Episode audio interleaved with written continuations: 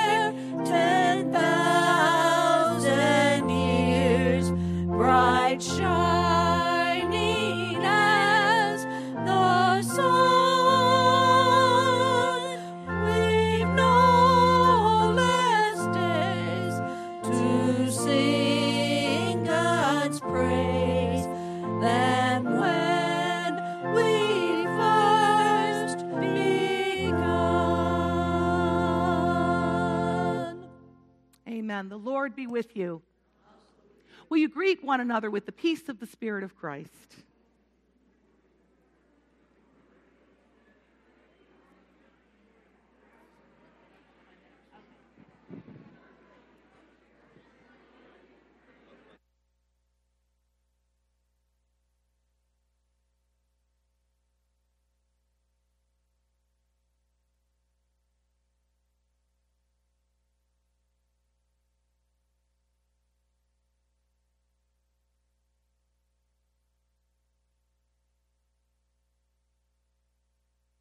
Come.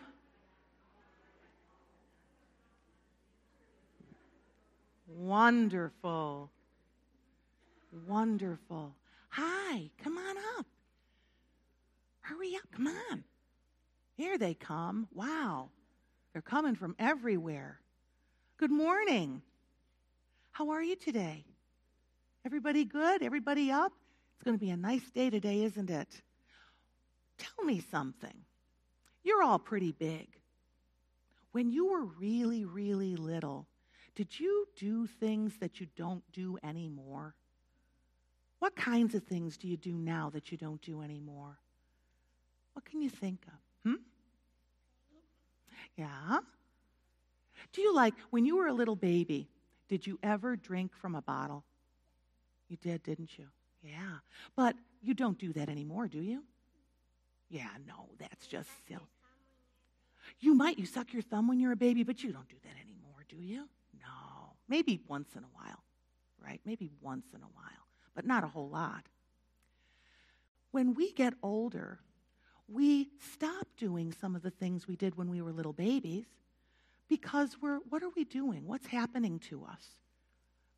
We're getting bigger, we're growing up, aren't we? And there are some things that you do right now that when you get to be like like 12, you're not going to do anymore. When you're all the way at like 12, how about when or when you're like 16? You're going to do things that you don't do now, and you're going to not do a lot of things that you are doing now. Even our Bible stories kind of change for us. What's your favorite Bible story? Does anybody have a favorite Bible story? like Noah or Daniel in the lion's den or something like that. Which one? Like Daniel in the lion's den? Yeah, that's really neat. When you're a little person like you are right now, you learn some things about Daniel, right? You learn that Daniel loved God and that Daniel wouldn't do the things that the king wanted him to do. And because of that, the king threw him in the lion's den. But he got saved, right? Who saved him? Do you know who saved him? Who would save him out of a lion's den? I think God saved him, right? Yeah. When you get to be older, you're going to learn way more things about that story than you know right now. It's important for us to know that when we grow up, we leave aside some of the things from being little and we do new things that make us more grown up. What do you have to be thankful for today? Who wants to share? There we go. Family and friends. Family. Family. Family. Anybody else have something to be thankful for? Not today. I know you're all thankful in your hearts, right? Let's pray. Heavenly Father, thank you for saving Daniel out of the lion's den. And we pray in Jesus' name that you would save us all the time whenever we need it.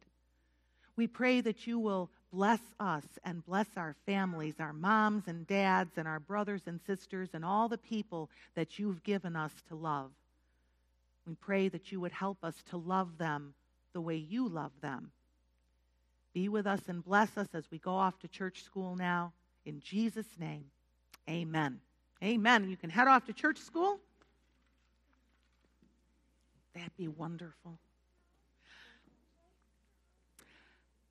And while the children are heading off to church school, I want to um, just remind everyone how important it is to continue on. The kids are going off to church school. They're going to be learning all about Jesus, all about the love of God in their hearts. And that doesn't stop when we become adults. We have some very, very special Bible programs, um, study programs that we do in this church. One of them is huge. It's the Disciple Bible Study Program. And I say it's huge because it's put out by the United Methodist Church, and it goes from September, usually from September to June. You can think of it as being covering the whole school year pretty much. So it's a big commitment. But there are people in this church who have done Disciple Bible Study and have completed Disciple Bible Study, and I want to just make mention of those folks today for us. Um, Disciple Bible Study 1, which was taught by our CLM Julaine Beck, um, Karen Long, Melissa Rada, and Joan Kirkland completed that this year. And Disciple 2 was taught by Linda Barzakowski. And we want to celebrate Carol Dombrowski and Ellie Drake, Holly Britton, Lisa Senker, Joanne Hanashevsky, Barb Haberfield, Linda Weatherall. Um, what a wonderful group of folks who have, have dedicated themselves all last year to being studying the Bible. It's a wonderful thing. And if you've ever, there are a number of people who've participated in disciple Bible studies over the years. If you are here and you've ever participated, ever, not this year, but if you've ever participated in a disciple Bible study, would you stand for a moment just so we can see where you are and how many of you there are? Awesome awesome. A church full of Bible believing people who want to continue studying the Bible. Um, that's just such a blessing. And now, Kathleen Mott, where are you? She's going to come forward and she's going to um, give us our mission moment and continue on in prayer. Good morning. In my hands, I have a trusted letter from the bishop. and he's asking us for a special donation today. It's the Upper New York Flood Relief. And as you know, uh, New York has been plagued with some bad weather uh, this past year. And it says here that residents of 300 homes have had to evacuate. And these are just our Methodist people. Um, it's not accounting for other folks. And the um, team, the disaster team, has already offered 185 hours of work on the ground and they're going to be doing more this weekend. So you know how it would be if you lost your home. Uh, it's it's something I don't even want to think about. So if it's in your heart, um, we could use a few dollars extra today.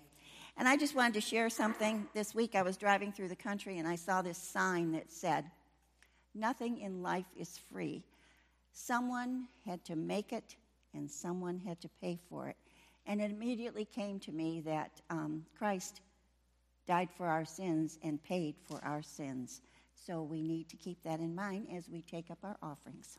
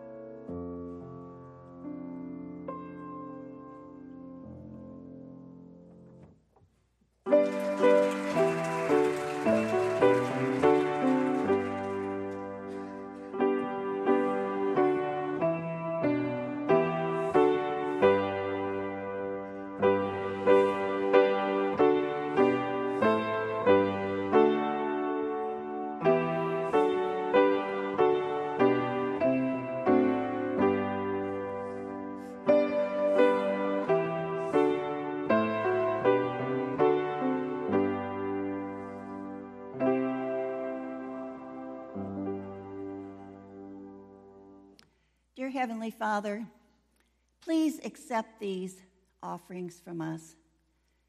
Know that they are given with love. They are given to help those in need, to help those who do not know about you, and that they may find you and find peace, the peace that surpasses all understanding. In your name we pray. Amen. You may be seated.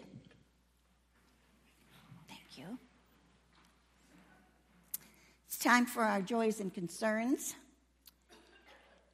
And we have a little list here. It says Lori Gondak is doing better. And I see she's in worship, so she must be doing better. That's, that's not a story. Um, one of our youth was injured on the mission trip.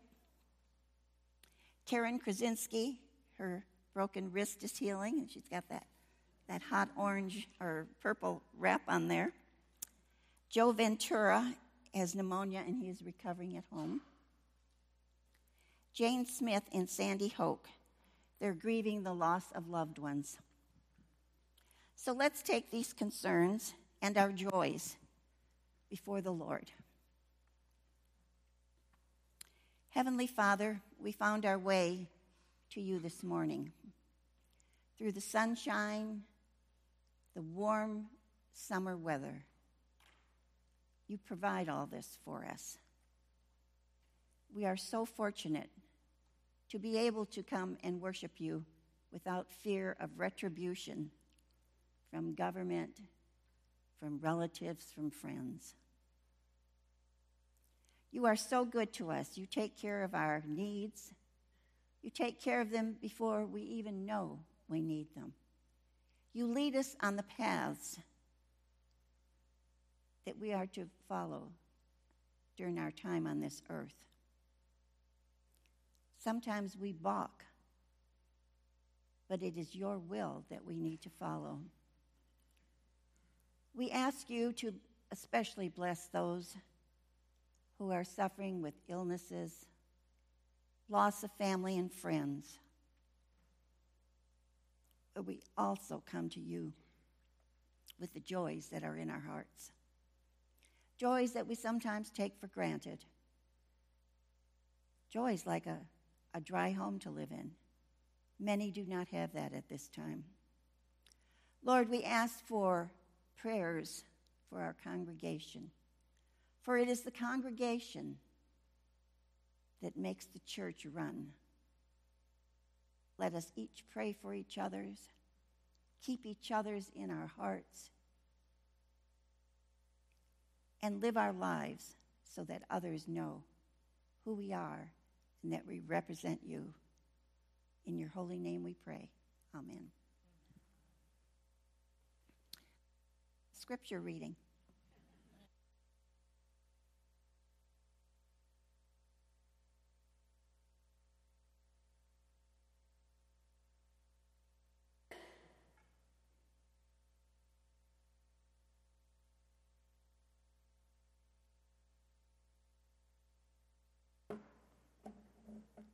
Good morning. This morning's scripture is taken from the Gospel of John. It's the 17th chapter, verses 6 through 19. I have revealed you to those whom you gave me out of the world. They were yours. You gave them to me, and they obeyed your word. Now they know that everything you have given me comes from you. For I gave them the words you gave me, and they accepted them. They knew with certainty that I came from you, and they believed that you sent me. I pray for them. I am not praying for the world, but for those you have given me, for they are yours. All I have is yours, and all you have is mine.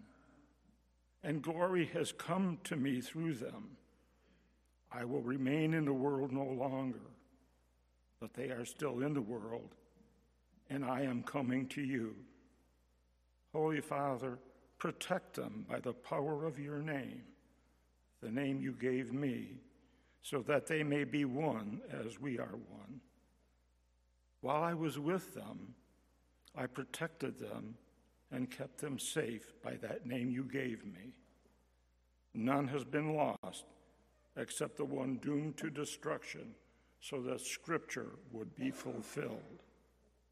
I'm coming to you now, but I say these things while, while I am still in the world, so that they may have the full measure of my joy within them. I have given them your word, and the world has hated them, for they are not of the world any more than I am of the world. My prayer is not that you take them out of the world, but that you protect them from the evil one. They are not of the world, even as I am not of it. Sanctify them by the truth. Your word is truth. As you sent me into the world, I have sent them into the world.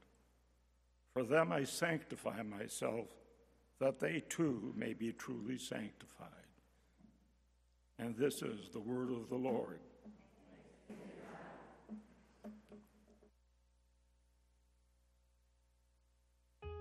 We often talk about Aldersgate Street or the Aldersgate experience as John Wesley's conversion experience. It represents a watershed moment in his spiritual journey.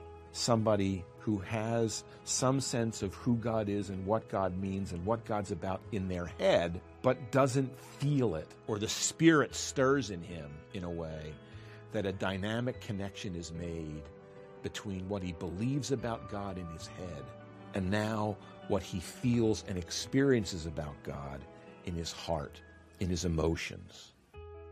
I felt I did trust in Christ, Christ alone for salvation, and an assurance was given me that he had taken away my sins, even mine, and saved me from the law of sin and death. It was the sense that God loved him, even him, that was life changing.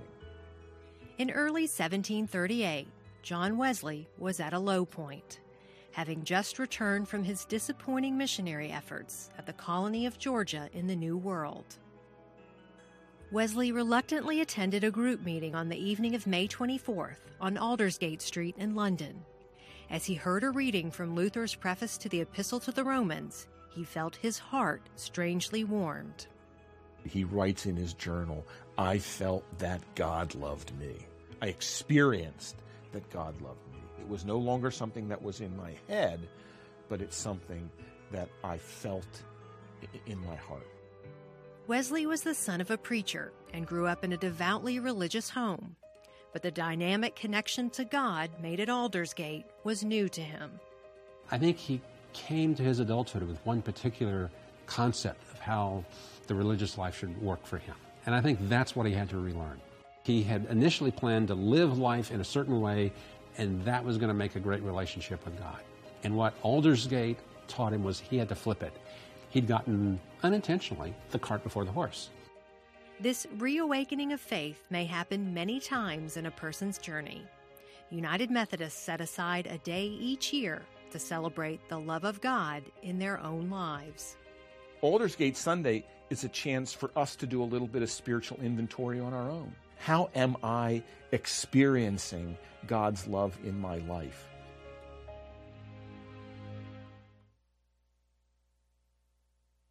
That the United Methodist Church has a general commission on archives and history. I know, I know, it's crazy. This was just a quick recap of where we've been so far in our sermon series on John Wesley's Methodist movement and today's United Methodist Church. We've discovered that God is always reaching out toward us, trying to get people's attention so they will come to have faith in God through Jesus Christ. Once we realize we need God and receive that gift of faith, we know in our hearts that God has forgiven us and taken our sins away. Wesley gave names to these ways God's grace works in our world. He called them prevenient grace, that's God reaching out to us, and justifying grace, God giving us the assurance that He loves us and that we are saved from sin and death. But God's relationship with us doesn't end there. I remember all the people and events in my life that I can point to now and say, that was God's prevenient grace in my life. Times when friends took me to church events in hope that I would have a good time that was different from what I thought was a good time. My grandmother, who assured me over and over again that even when I felt so lonely that I cried, God loved me and wanted to be with me. And there was a neighbor who encouraged me to read the Bible and learn about who God was. I remember the day that I knew without a shadow of a doubt in the deepest part of my heart that God had saved me from my sins, that God loved me with a love that no human being could ever match, and that God wanted me to reach out to other people and share his love. Now I call it justifying grace, but at the time, I couldn't even talk about it. For days and days, I didn't have the words. I just knew something inside me had changed, and it changed a lot. But God didn't leave me there. If I had stayed where I was at that stage of my faith, I would never have been able to tell other people about how to get close to God, even my own kids, let alone strangers. I needed to move on with God and grow in my faith. I needed God's sanctifying grace working in my life to help me be the kind of people one of the people that Jesus prayed his disciples would be. We heard in the scripture, as Chet read it this morning, that Jesus wants us to be people who are in the world, but not of the world, because they have been drawn to God, forgiven, set free from sin, and been sanctified like Jesus was sanctified. Where are you in your faith journey? Let's find out. We're going to have another one of those anonymous polls. If you have a little slip of paper, you can put your vote on there and they'll be collected. If you don't have a slip of paper, you can just tear something off your bulletin. Or if you've got one of those phones that I don't have, you can, you can go to poll.pendletonchurch.org and you can send your vote there. Adrian knows how to do that. Which of these descriptions do you think fits best where you're at right now as you think about and answer this question. Ready? As an adult Christian in the 21st century, what do you think about growing stronger and deeper in your faith? Now, are you more at A, everything I need to know about God, the Bible, and church, I learned as a child in Sunday school. So now I come to worship once in a while, put something in the offering, and have a cup of coffee with the folks in the fellowship hall. Or B, maybe this is where you're at. B, as long as I'm coming to church on Sunday or during the week for a Bible study, supporting it financially, and participating in some outreach activities like fish fries, VBS, or Operation Christmas Child, I'm good with that. Maybe you're at C. Because I face new and different challenges throughout my life, I need to continue growing stronger and deeper in my faith. So I consistently take advantage of opportunities in the church that are offered in worship and giving, study, service, and Christian friendships that God has promised will help to keep me growing. Or perhaps you are at D. I'll never be as spiritual as the pastor or the other church leaders. And if I'm not going to be a leader, I don't need to grow more. My faith is fine as it is. Cast your vote. And you know what?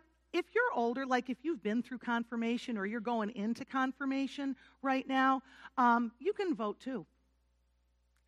People who are confirmed are considered adult members of the church, right? All righty. Well, the change that happened to me in the moment when I knew I had been born again was not enough to keep me strong in my faith up until now. That was 35 years ago that I came to Christ as an adult. I was like a little child in the Lord, even though I was 21 years old. I knew about God and Jesus, church, sacraments, and praying. I had grown up in the church. But I didn't understand how that stuff that I had learned fit with this new thing, this justification that had happened to me. I went back to the things I had known as a child.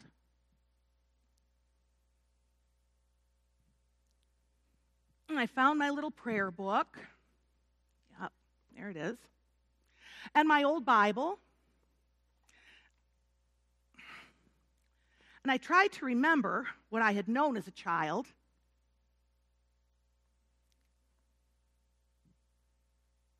But I discovered that it didn't fit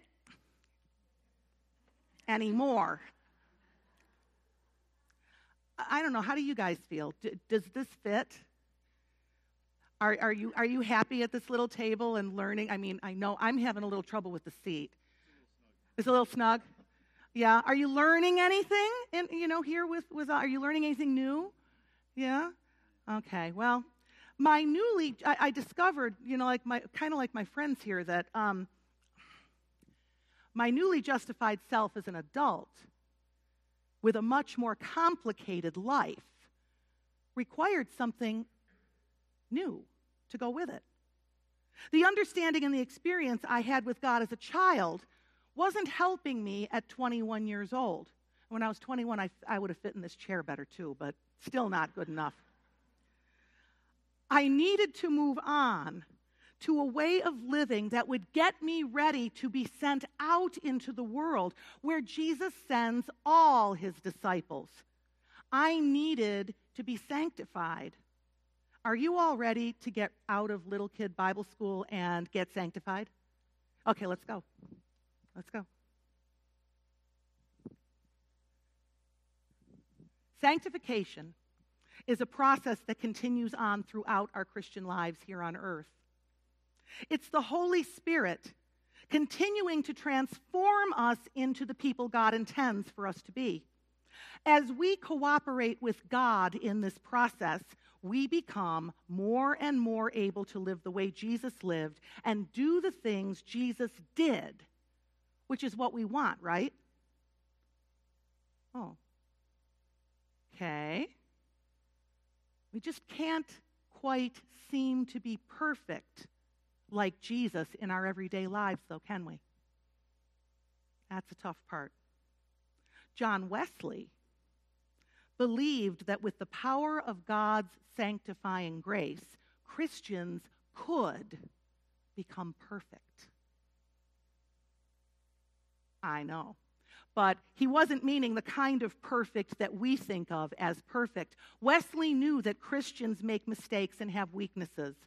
But he also knew that Christians can choose to cooperate with God's sanctifying grace.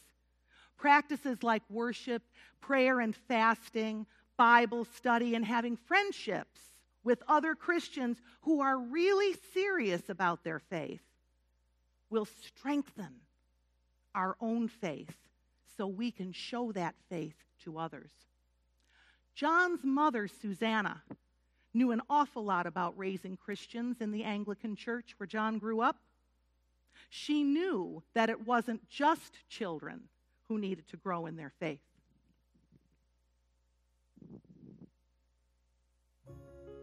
Susanna Wesley is the mother of one of church history's greatest dynamic duos. Uh, John and Charles are their mother's sons she is the person who was responsible for their education and spiritual formation. United Methodist historians say the fathers of the Methodist movement owe much of their success to their mother and the foundation built in their childhood home. She had a spreadsheet before there were spreadsheets. She had an incredible organizational schedule for their dressing and changing clothes. Born in 1669, Susanna Wesley was the youngest of 25. At age 19, she married Church of England pastor Samuel Wesley and bore 19 children. Managing a home took great planning, but she made time to nurture each child. She would mark out at least an hour, and so it might well be that Tuesday at 3 was a time that was exclusively devoted to John, let's say. Uh, now, it wasn't mean she ignored him the rest of the week, but it meant that was their time to sit down and be together. And she did that with all of her children. Susanna led by example. Her life and faith journey shaped Methodism in ways we see today. We see in her and in her sons this tension between Puritan evangelicalism and um, Church of England prayer book order, spirituality, and sacramentalism. And I think we Methodists are best when we are both and and not either or. Long before women were ordained, Susanna would sometimes gather friends around the kitchen table and lead prayers while her preacher husband was away. She kept the parish going in his absence. That was actually pretty radical. Uh, now, today, a family devotion with friends, we wouldn't think anything about it. In the 18, early 18th century, and her argument was there was no one else to read, it needed to be done for the good of the people, I'll do it. Susanna also planted the unconventional idea of letting lay people serve as local preachers. When John started traveling the circuit and preaching, he was late and he shows up. And a gentleman that he knew, a layman, was filling in for him. Well, he was aghast. A layman, kind of almost preaching. Well, you know who told him to take another look? His mother. And he listened and he realized this guy's doing a good thing. That changed the character of our Methodist revival. Susanna Wesley is a major difference maker. And the differences that she made have lived on from the history of the 17th and 18th century well into the present moment because of the sons that she raised. I hope you noticed that Susanna Wesley didn't just nurture her own 19 children, but was involved in her community using the gifts God had given her. She didn't stop nurturing John when he became an adult either. Because of her work with adults in her community, John witnessed an example of God's grace moving in people in ways that changed the church for the better. John was inspired, and he inspired others who want to be perfect in their love for God and other people, and to want to desire to have sin taken out of their lives. He believed there's a desire for sin that it resides in each and every one, and we have to want that desire to go away from us. This is what separates Christians from the evil of the world. It's what sets us apart. It makes us holy, like Jesus is holy.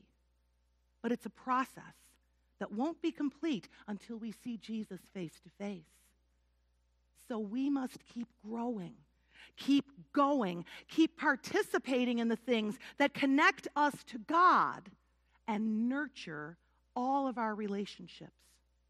I'm sure you all know that I didn't start out in my adult Christian life as a pastor. God used the abilities I had right where I was. When I was 21, there was need to serve in the church nursery.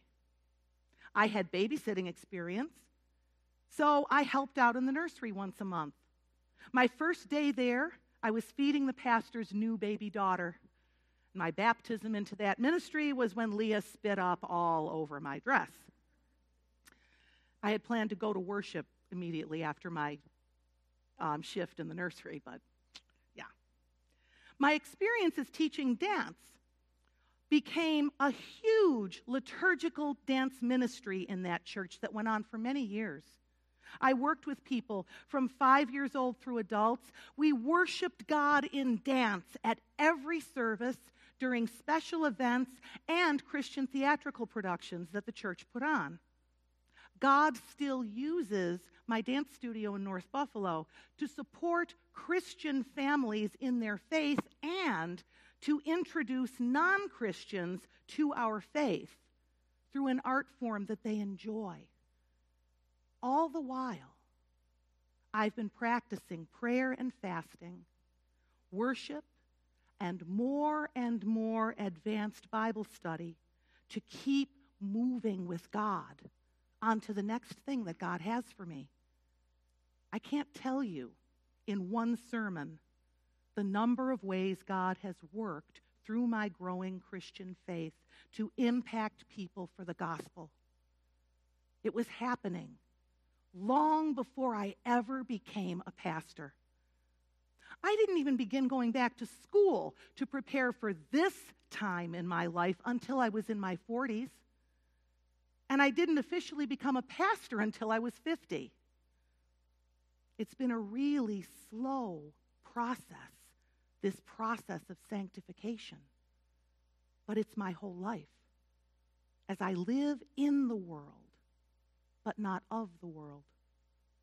Am I perfect in love the way Wesley sees it? Maybe. Maybe not.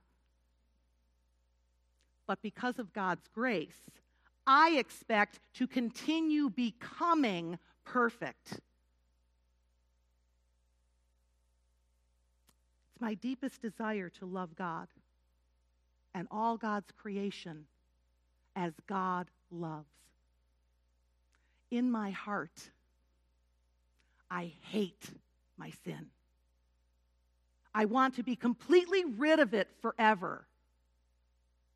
I want to know the Word of God more because Jesus said the Word of God is truth and that His disciples are sanctified. They're made holy by the truth. Do you want to know what the truth really is?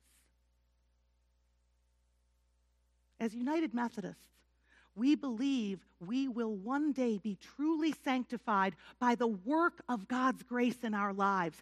But we also believe that we must choose to seek sanctification through the Christian practices John Wesley saw Jesus and his disciples modeling in the scriptures. see how our poll came out. As an adult Christian in the 21st century, what do you, Pendleton Center Church, think about growing stronger and deeper in your faith? These are the results from this congregation. Now, we also asked the same question last night on Saturday. Can we get that total so far, Mr. Adrian? This is how it plays out. The way the people of our church see where they're at. Do you want to know what God wants you to do? Who God wants you to be? You've got to be getting into this process of sanctification and move on. We've got to cooperate with God and continue on in sanctification process all our lives. Our church here at Pendleton Center is changing. I'm guessing you've heard about that. Many of our brothers and sisters have been stuck in a rut and haven't really had a new experience with God in a long, long time.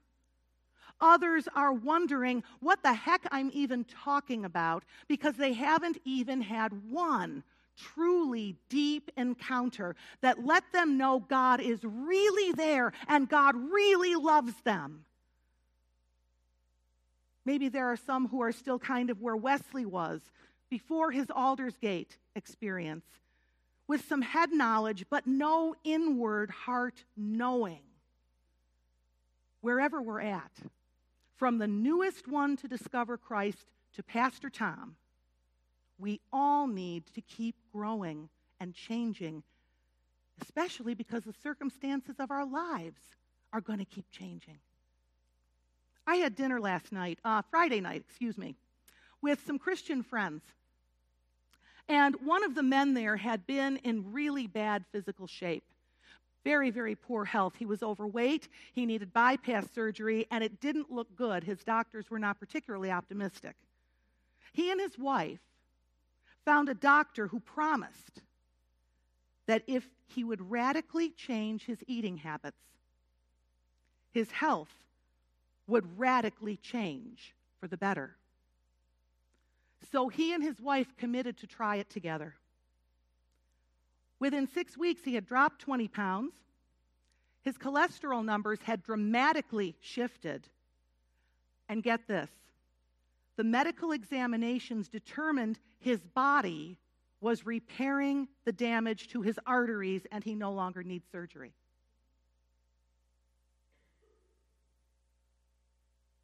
Now, this couple and their church are also praying. They are believing that God is definitely involved in this miraculous healing.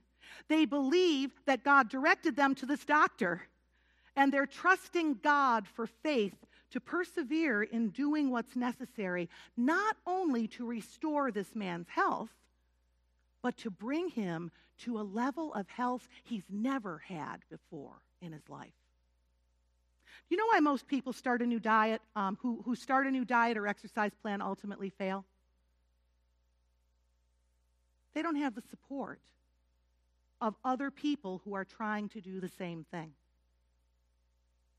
This is true of our spiritual life as well as of our physical lives. Christians need other Christians to regularly connect with and support one another in living our Christian lifestyle, which is supposed to be very different from the lives of the people around us.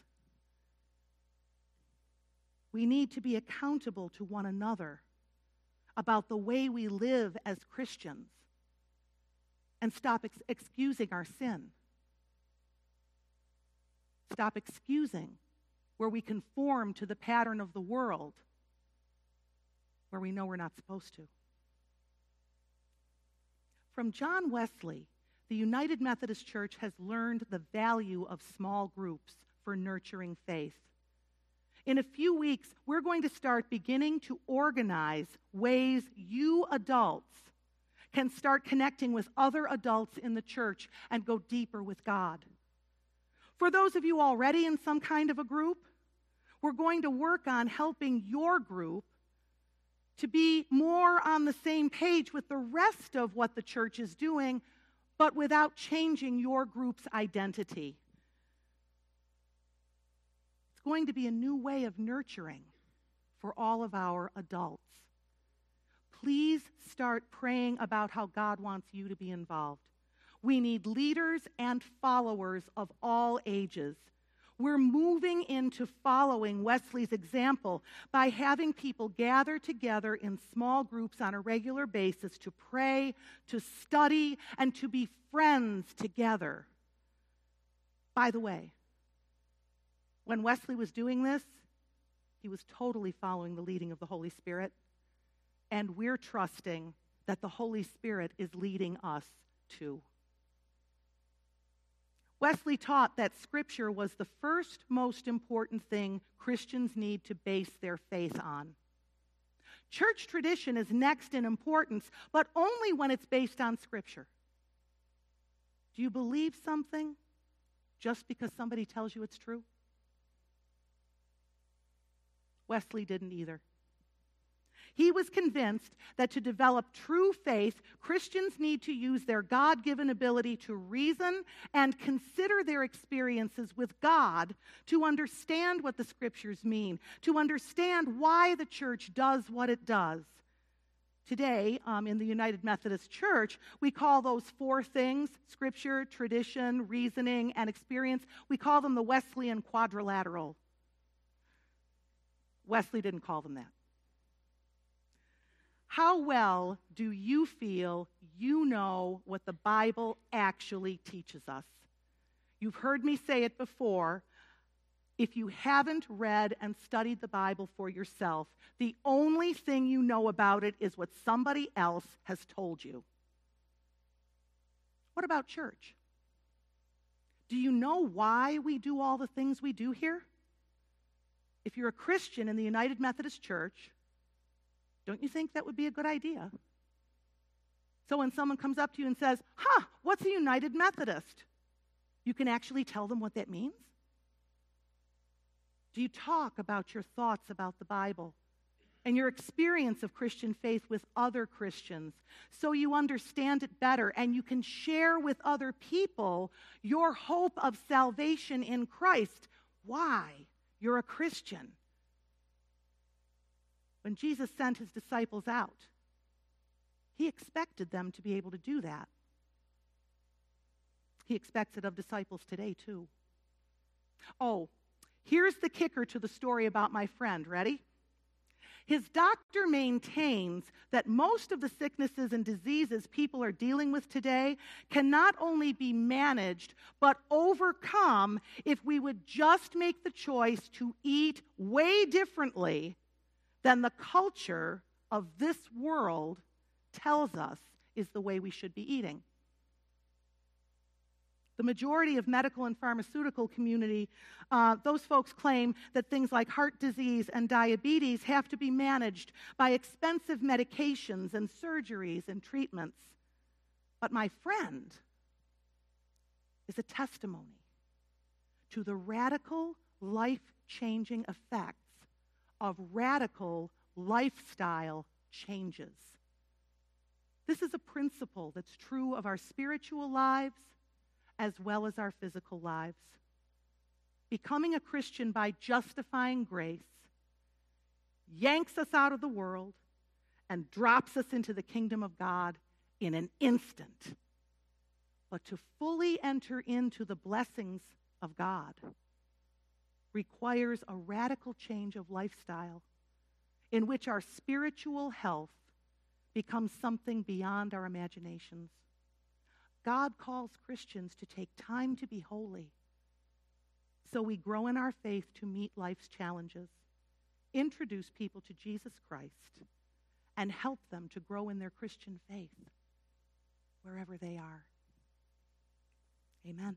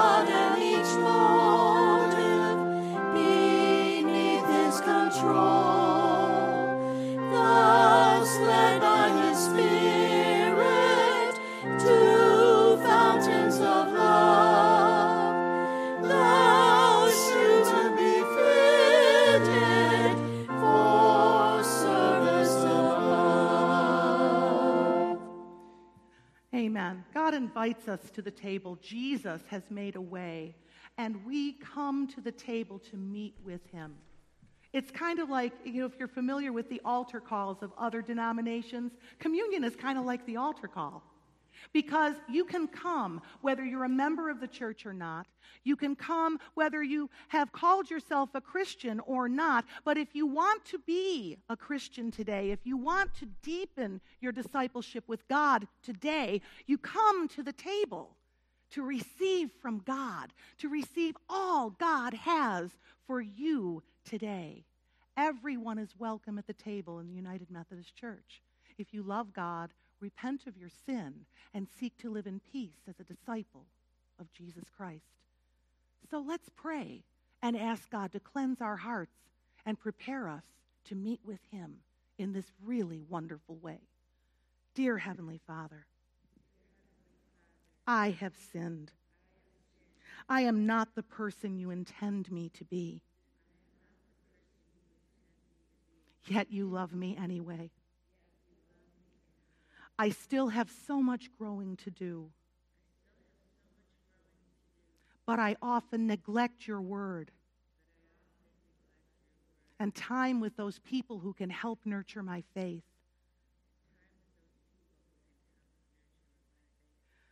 Forgive me, Lord. I desire to draw closer to you. I desire to move on to the places you've called me.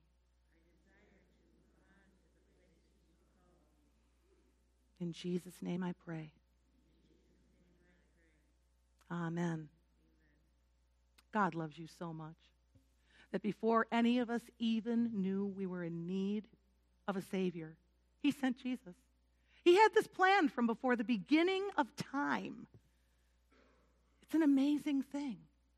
And when we come and we receive Jesus into our hearts, when we renew our commitment to God, when we reject sin in all the forms it might come, we are forgiven. We can say to one another, in the name of Jesus Christ, your sins are forgiven. Glory to God. Amen. Let's sing. Let's celebrate. God is so good. Bless the Lord.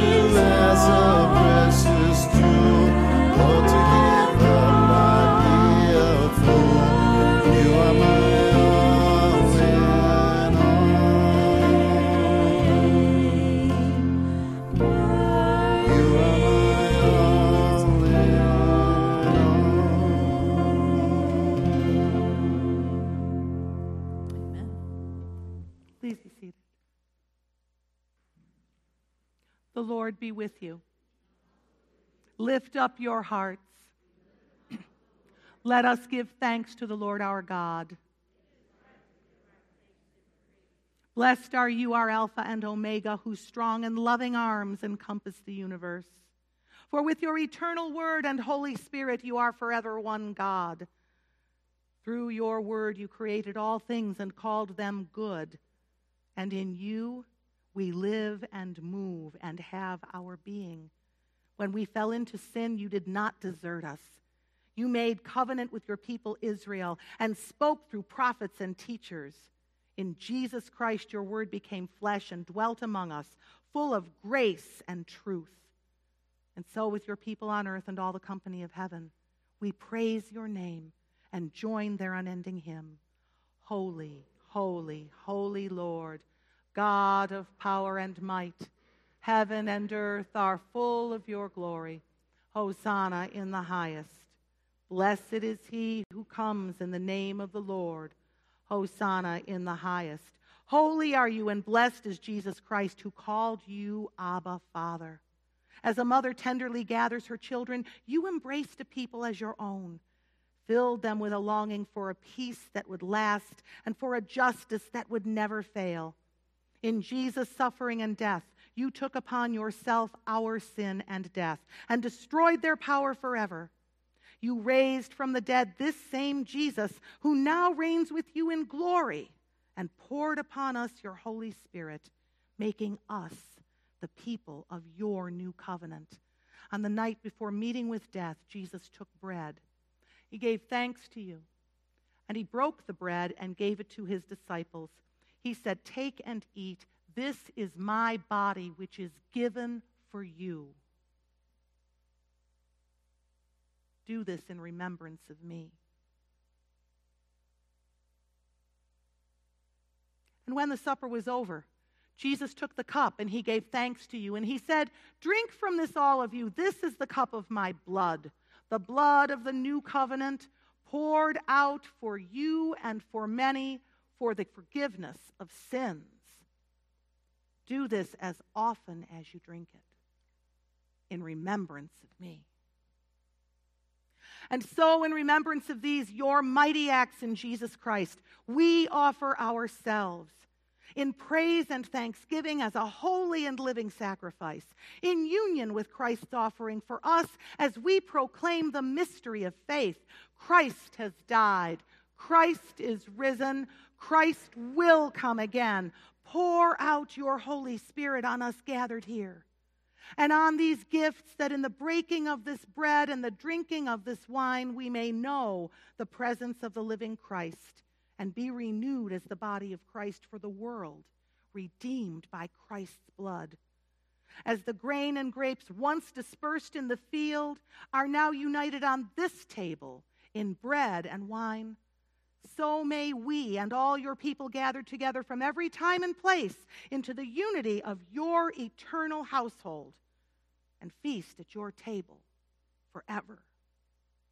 Through Christ, with Christ, in Christ. In the unity of the Holy Spirit, all honor and glory is yours, Almighty Father, now and forever. Amen. Shall we pray together the prayer Jesus taught us? Our Father, who art in heaven, hallowed be thy name. Thy kingdom come, thy will be done, on earth as it is in heaven. Give us this day our daily bread, and forgive us our trespasses, as we forgive those who trespass against us. And lead us not into temptation, but deliver us from evil. For thine is the kingdom, and the power, and the glory forever and ever. Amen. Will those who are serving please come forward?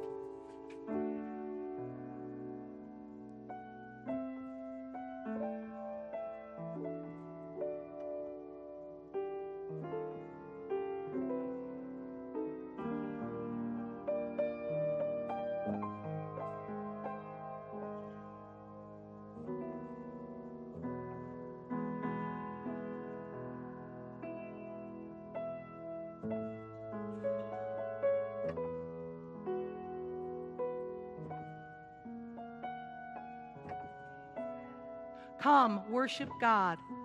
You'll be handed a piece of bread and you'll dip it in the cup, which contains juice, not fermented wine. And you're welcome to come to the rail for prayers, anointing with oil, and to light a candle to represent your prayer if you'd like. Come and meet with the Lord. He's waiting for you.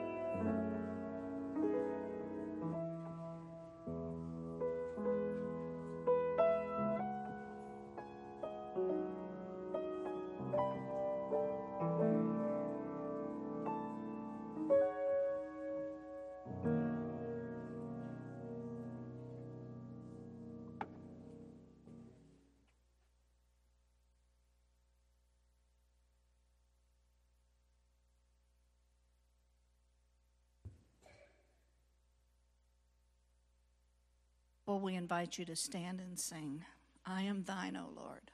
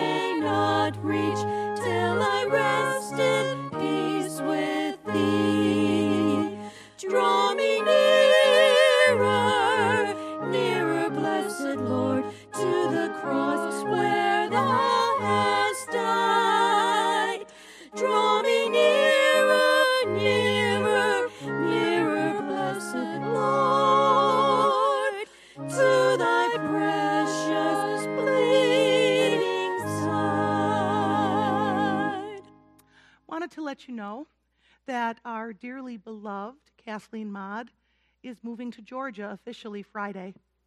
Um, she's going to, and, and I so, was so blessed that she was able to be here today to lead our prayers one more time.